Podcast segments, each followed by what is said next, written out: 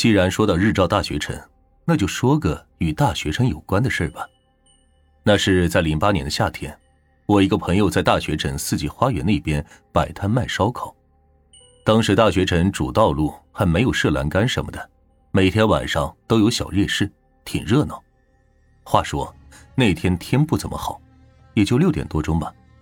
我正在家里无聊，我那朋友给我打电话，说是让我过去吃烧烤，我也没有多想就过去了。他的摊位不大，他和他女朋友两个人坐，正好是忙得过来。我到的时候快七点吧，他已经烤好了吃的，坐在那等我。让我坐下来后，就抱过来一桶扎啤。我说少喝点也就行，你还得照顾生意呢。他当时就苦笑着说：“哼，喝吧，你看看就知道了。”说也奇怪，我们喝到九点多，下小雨了，准备收摊。这期间竟然只卖出去一块钱的豆腐肠。他妈的，临近摊子生意都不错，真是怪了。等收拾好东西，我准备往家走。我那个朋友就拉住我说：“今晚就留我那睡吧，咱们好久没见了，好好说个话。”我就问他有地方睡吗？他说有，我也就跟着过去了。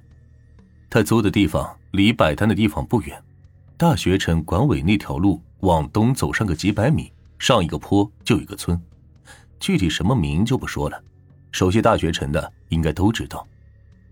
他租的是一个院子，就在村子的最西边。再往西就是和大学城之间的一片小荒地，前面呢是一个修车厂。当时大体就是这么个环境，现在也不知道是什么样的。但是那院子给人的感觉很怪异，盖的南平房，但大门却开在西南角，而且大门还是那种两扇的，乌黑的老式棺材板子门，不知道大家有没有印象？进了门后有个隔挡。右手边墙上开了个门，我朋友和他女朋友就住在这屋，三轮车和冻烤串的冰箱就放在隔挡里。进屋玩了会牌，啤酒喝多了想去厕所，我就自己去院子里找厕所。当时院子里没有灯，又加上下小雨，站在天井里雾蒙蒙的，很是阴森的感觉。朋友住的那间房靠在院子这边，是一面玻璃窗，贴花的那种毛玻璃。透光，能够看到模糊的影子，但看不清的那种。我站在院子里，没来由的打了个冷战，浑身发毛。我下意识的就喊我朋友，让他陪我去上厕所，理由是没灯太黑，我怕掉下去。朋友呢也没有说什么。回屋之后，我就随口一问：“这北屋有人住吗？”我朋友和他女朋友突然紧张起来，问我是看见了什么。我就说你们别一惊一乍的，我就随口问问，那我今晚睡哪儿啊？他俩就说你就睡这儿，和我们一起呀。我去，那没办法，他女朋友睡里面，我朋友睡中间，我呢就睡外面。还好这个床够大，虽然当时我心里还有点疑虑和不安，但是没多久这酒劲上来，也就睡着了。不知道睡了多久，我被一阵声音给吵醒了，虽然声音不大。但是在夜里却听得很清楚，就是那种老年人拄着拐杖走路，拐杖碰在水泥地上的声音。我就听着这脚步声从院子里走到我们睡的屋子的窗下，突然就消失了。我下意识的抬起上身往窗户那看了一眼，隔着毛玻璃就看到了一个模糊的影子趴在窗户上向屋里望。我当时没有出声，我朋友突然说话了。他就说：“你也听到了。”我当时一愣，他就接着小声说：“这院子里就住了咱一间，我昨天搬过来就觉得不对，才骗你来陪我们。我也是没办法了。我一下子明白了，这他妈的鬼屋呀！”